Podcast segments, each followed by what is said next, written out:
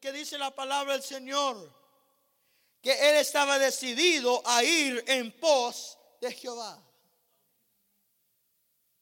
El espíritu de Caleb es un espíritu comprometido, comprometido con Dios. Usted y yo vivimos en días los cuales hay muy poco compromiso con Dios. Vivimos en días de conveniencia espiritual. Pero Dios busca de su pueblo un espíritu diferente un espíritu diferente al espíritu del mundo. El espíritu del mundo es un espíritu el cual está a medias. Busca eh, comprometerse en algo fácil. Por eso el matrimonio ha sufrido tanto en nuestros días, porque hay falta de compromiso. Falta de decir, si yo he dado mi palabra, la voy a hacer. Y no podemos ser conforme el mundo, sino que Caleb era un hombre que dijo, yo me he dispuesto, me he determinado a ir en pos de Dios. Y luego en el verso 9, Moisés da testimonio de Caleb. El pastor de Caleb da testimonio de él, que él estaba determinado a seguir a Dios. Ya oímos dos testimonios. Primero el testimonio de Caleb. Él dijo, yo voy a seguir a Dios. Es fácil decirlo. ¿Cuántos saben que es fácil decirlo? Pero luego el pastor dio testimonio de Caleb. Josué capítulo 14, verso 10. Moisés dijo, Caleb es un hombre que se ha determinado a seguir a Dios. ¿Le puedo hacer una pregunta? ¿Qué diría su pastor de usted?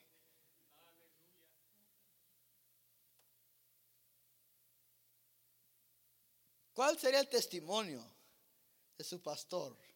Acabamos de tener un funeral esta semana de nuestra hermana Manuela Segovia, la cual su pastor dio buen testimonio de ella. Y a mí me encanta predicar en los funerales donde tengo buen testimonio. Pero ¿qué dirá su pastor de usted? Podrá decir como Caleb, este hombre estaba determinado a seguir a Dios. No se ponga tan serio esta mañana, hermano. Puede sonreír. Estamos en la casa de Dios. Es solamente una pregunta.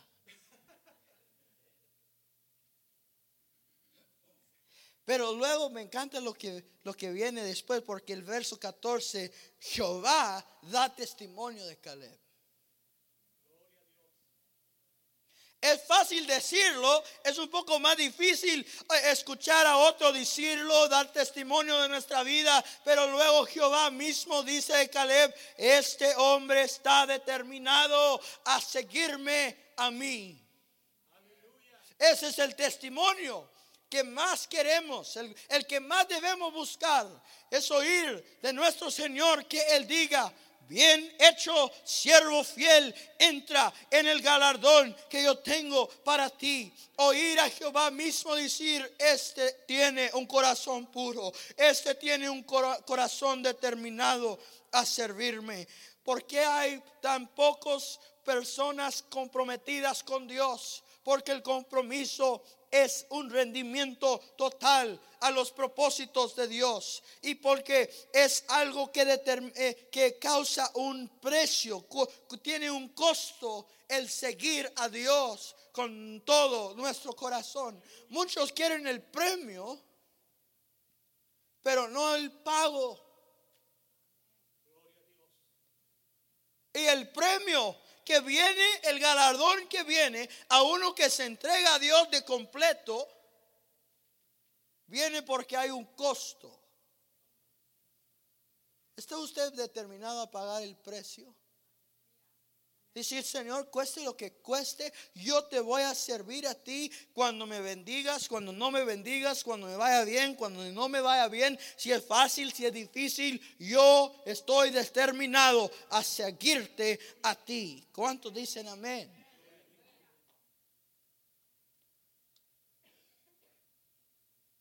Caleb tenía esa determinación, la cual tuvo Julio César cuando entró a Britania. Dice que ellos entraron, el ejército romano entró a, la isla de Britania y subieron así a un monte y dijo a su ejército, miren hacia atrás. Y cuando ellos miraron hacia atrás, ah, Julio César había eh, encendido en fuego todos los barcos de Roma. Ya no había escape. Si se querían regresar a casa, ya no había barcos. Él les estaba diciendo, aquí ganamos o aquí moremos, pero no hay escape. Ese es, esa es entrega total. Lo que hizo Sam Houston cuando quemó el puente en San Jacinto, los que acuerdan la historia del estado de Texas. Encontró a Santana dormido en la siesta y quemó el puente diciendo, aquí moremos o ganamos, pero no hay salida. Esa es la clave de determinación que tuvo Caleb, la cual busca Dios en nuestro día. Alguien que diga, Señor, para adelante y nada para atrás, yo te voy a seguir hasta el día de mi muerte y te voy a ser fiel. No hay lugar ahora para uno de mitad de corazón. Una persona de doble mente jamás ha ganado una batalla. Jamás ha empujado a un, a un gigante fuera de su terreno. Entonces es necesario tener un compromiso completo con Dios. Ahora vamos a ver no solamente el compromiso de Caleb, pero también la confianza de Caleb. 40 años después, ahora tiene 85 años. ¿Cuántos esperarían 40 años por una promesa? Quizá usted ya los esperó. Es, un tiempo largo. Si cuatro años es mucho, ¿cuánto más? 40. Y Caleb tuvo que ir 40 años entre personas incrédulas. Y yo me imagino que cada día diría, ahorita estaríamos en la tierra prometida comiendo leche y miel si esta gente me hubiera creído y a Dios. Pero ahora, a la edad de 85, dice Josué, que Josué capítulo 14, que viene Caleb y dice, yo soy tan fuerte hoy como el día que Jehová me prometió este monte.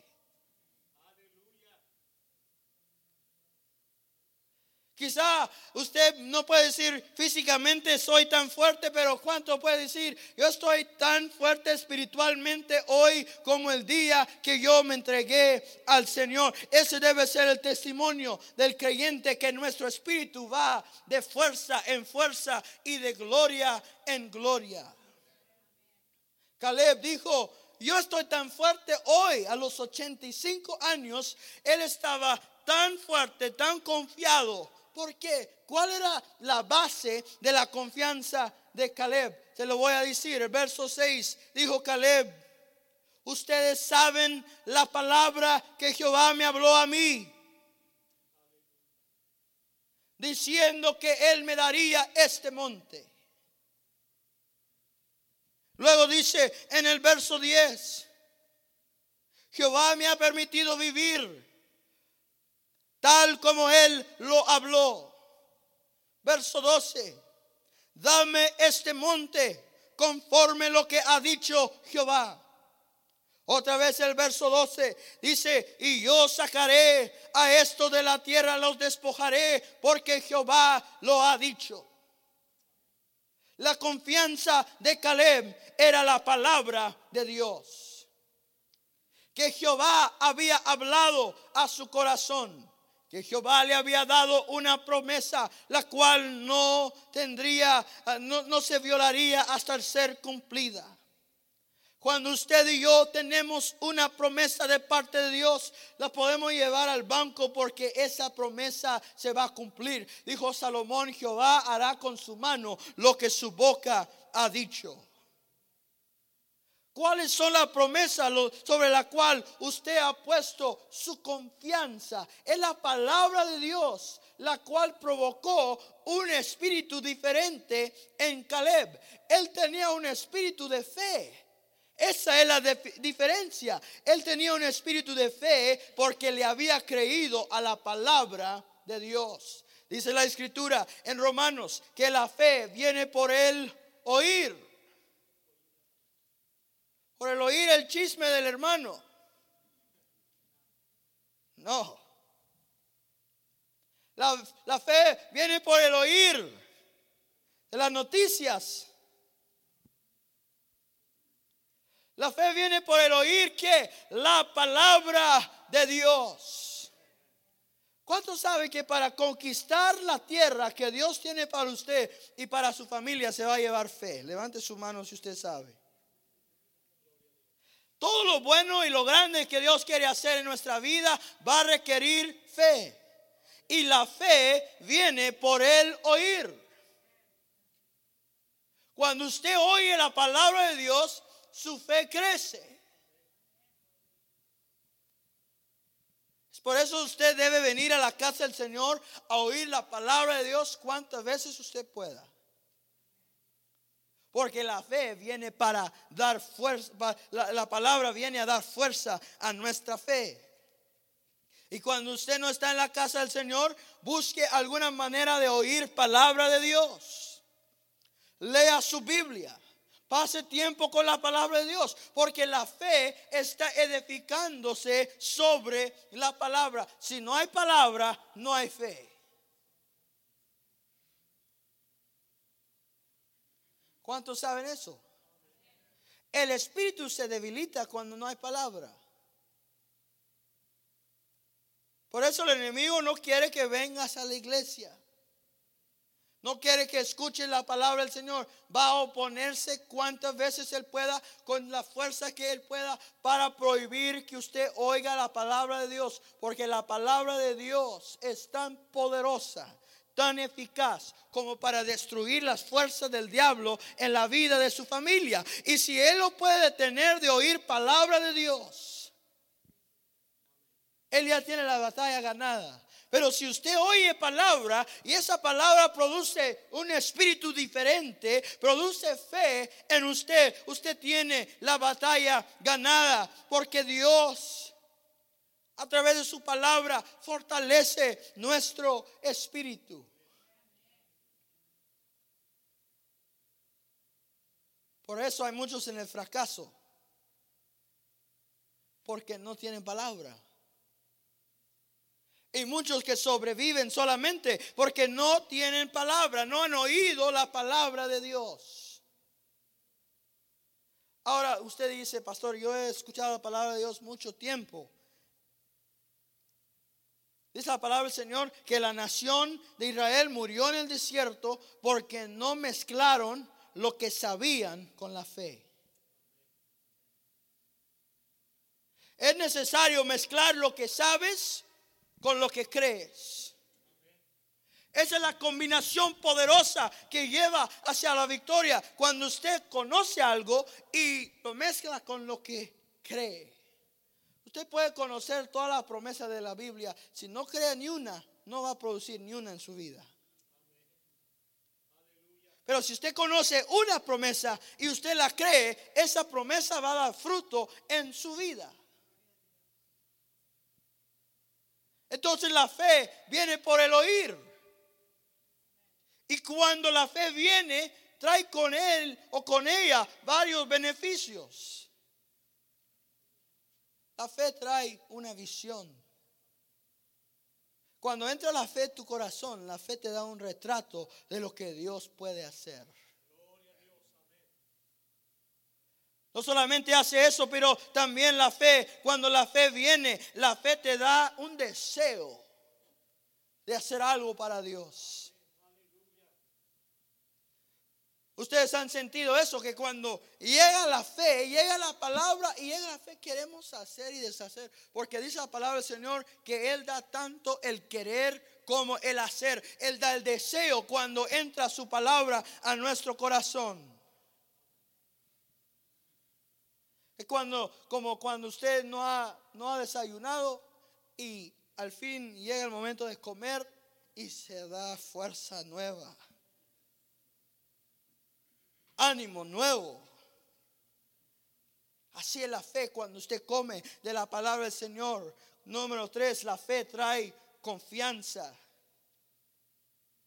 de que Dios va a hacer lo que Él ha prometido. Por lo tanto, usted y yo tenemos que ser expertos en las promesas de la palabra de Dios. A veces somos expertos, pero en las cosas equivocadas. Somos expertos en lo negativo, en lo que no se puede. Como los diez espías, ellos eran expertos en que no se podía hacer. No, que allá están los gigantes y nosotros vamos a ser como langostas para ellos y nos van a comer como pan. Y negativo, negativo, eran expertos pero en las cosas equivocadas. Usted y yo debemos ser expertos en la verdad, en las promesas de Dios. Debemos poder decir, Señor, tú has prometido salvarme, a salvar hasta lo último, el que por Cristo viene a, a ti. Señor, tu palabra dice que tu gracia será suficiente para mí. Señor, tu palabra dice que cualquier, en cualquier tentación tú darás la manera de escapar. Debemos poder decir, Señor, tu palabra dice que me bendecirás en la ciudad y me bendecirás en la labor y bendecirás a mis hijos, y bendecirás a mi canasta, y bendecirás mi entrada, y bendecirás mi salida, y vendrán contra mí mis enemigos, pero saldrán de siete caminos. ¿Por qué? Porque me has bendecido. El, el, el creyente debe ser experto en lo que Dios le ha dicho. Uno de mis salmos favoritos, el cual yo uso como promesa Ah, delante del Señor. Salmo 127, bien, verso 2, dice que Jehová le da a su amado aún en el sueño.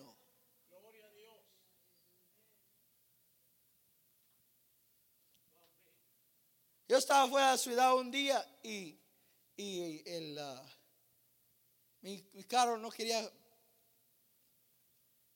eh, trabajar. Yo estaba como 20 millas del hotel.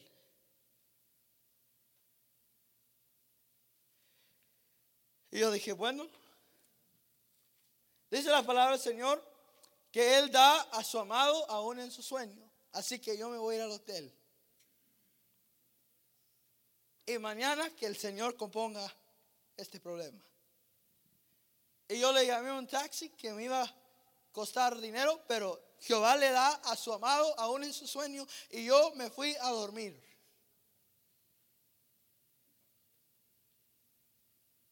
¿Cuándo le creen a Dios de esa manera?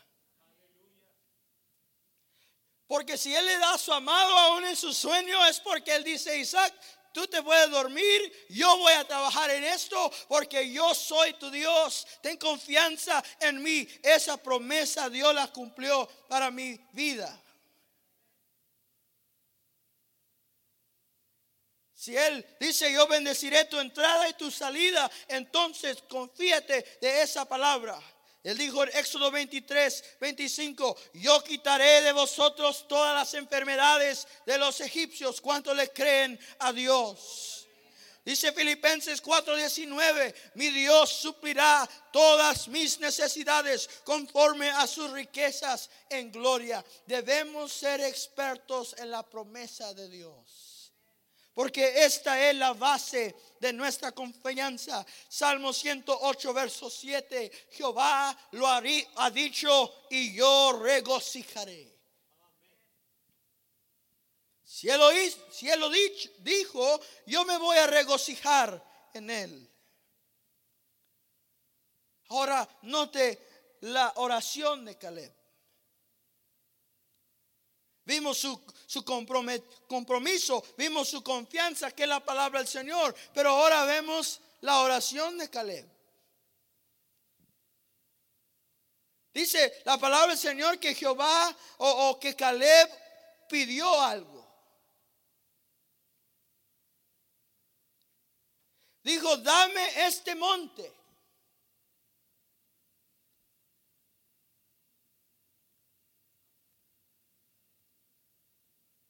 Quiero que usted oiga eso, que retumbe en su corazón. Dame este monte. No dije, no digo, dame un acre, Señor, aunque sea en un desierto. Ah, dame, dame este monte.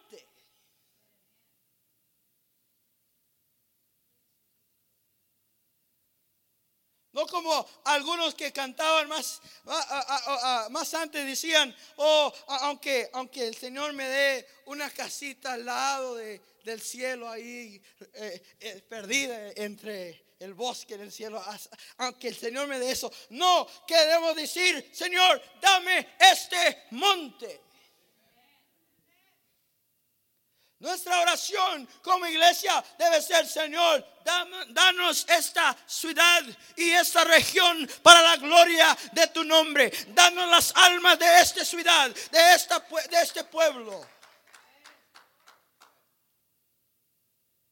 Señor, no solamente dame eh, la salvación de mis hijos, pero hazlos poderosos en tu palabra, poderosos en, en la oración. Pide, hermano, la oración de Caleb es una oración grande. Si de algo somos culpables en nuestro día, es de orar pequeñas oraciones. Si Diosito quiere. Pues ¿quién será Diosito? ¿Y quién sabrá si puede? Nosotros no tenemos a un Diosito. Nuestro Dios es el creador de los cielos y la tierra, Salvador único del mundo. En su palabra está nuestra fuerza y el valor para conquistar montes en el nombre del Señor. Dame este monte Estaba el presidente del seminario de Dallas, seminario teológico de Dallas, hace varios años, décadas. Tenían una escasez financiera la cual provocaba cerrar el seminario. seminario el cual un día tocaría mi vida. Y el presidente entró a la oficina y y se reunió con los, con los demás ah, profesores y dijo, si, si el Señor no suple la necesidad financiera hoy, se cierra el seminario. Dice, vamos a orar. Se pusieron sobre sus rodillas y el hermano Schaefer oró de esa manera. Dijo, Señor, tú eres el dueño de las vacas en mil corrales. Vende unas y dame el dinero. Así oró. Vende algunas y tráenos el dinero.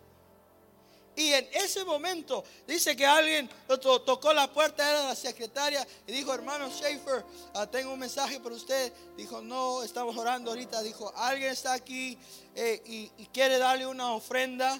Dice que acaba de vender dos, dos carros de tren llenos de vacas y le trae el dinero. Si vamos a orar, hay que orar grande. Si vamos a orar por pan, diga Señor, dame pan dulce con café.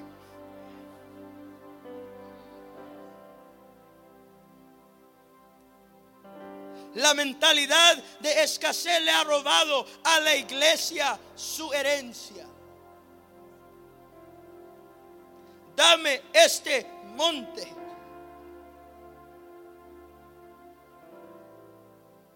No solamente una, una batalla, pero toda la guerra, Señor. Toda mi familia. Nuestra herencia completa. Dice Jehová, Números capítulo 14, verso 24. Yo meteré a Caleb. Yo lo meteré. Yo lo llevaré hasta el lugar de la promesa. Y le daré a él y a su descendencia esto por posesión. Yo creo que usted tiene el espíritu de Caleb, porque dice la palabra del Señor que usted y yo tenemos un espíritu de fe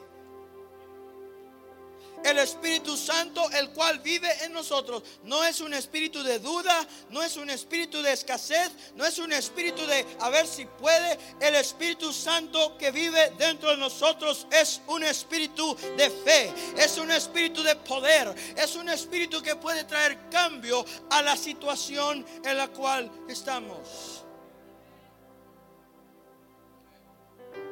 Y esta mañana yo le quiero amonestar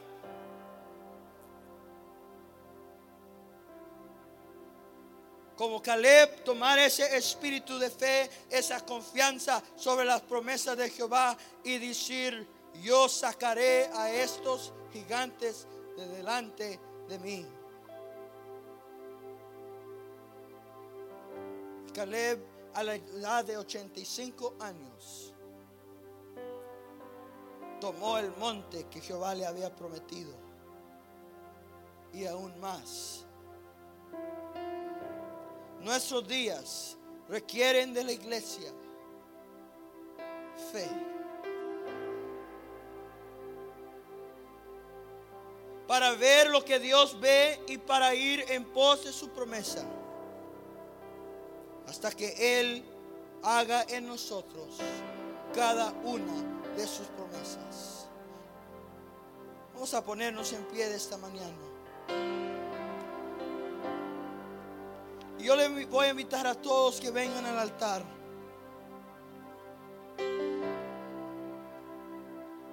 Y se ponga de acuerdo con Dios. Vengan todos. Vamos a ponernos de acuerdo con Dios.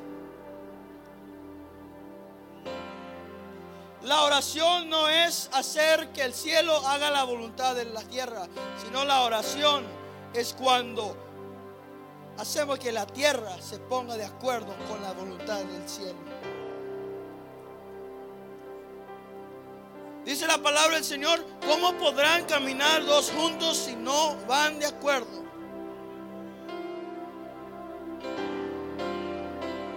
Póngase de acuerdo con Dios. Si Él lo ha dicho,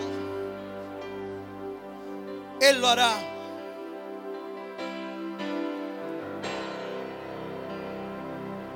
A orar, levante su voz. Deje que ese espíritu de Caleb, ese espíritu de fe, lo mueva, la mueva esta mañana a creerle a Dios.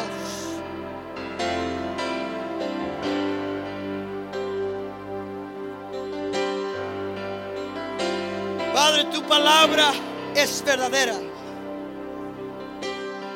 Y le creemos y te creemos a ti esta mañana. Tú no nos has dado un espíritu de cobardía, sino un espíritu de fe. Danos este monte. Danos esta victoria. Danos, Señor, el rompimiento de los yugos, la sanidad de los enfermos, el rescate de los cautivos.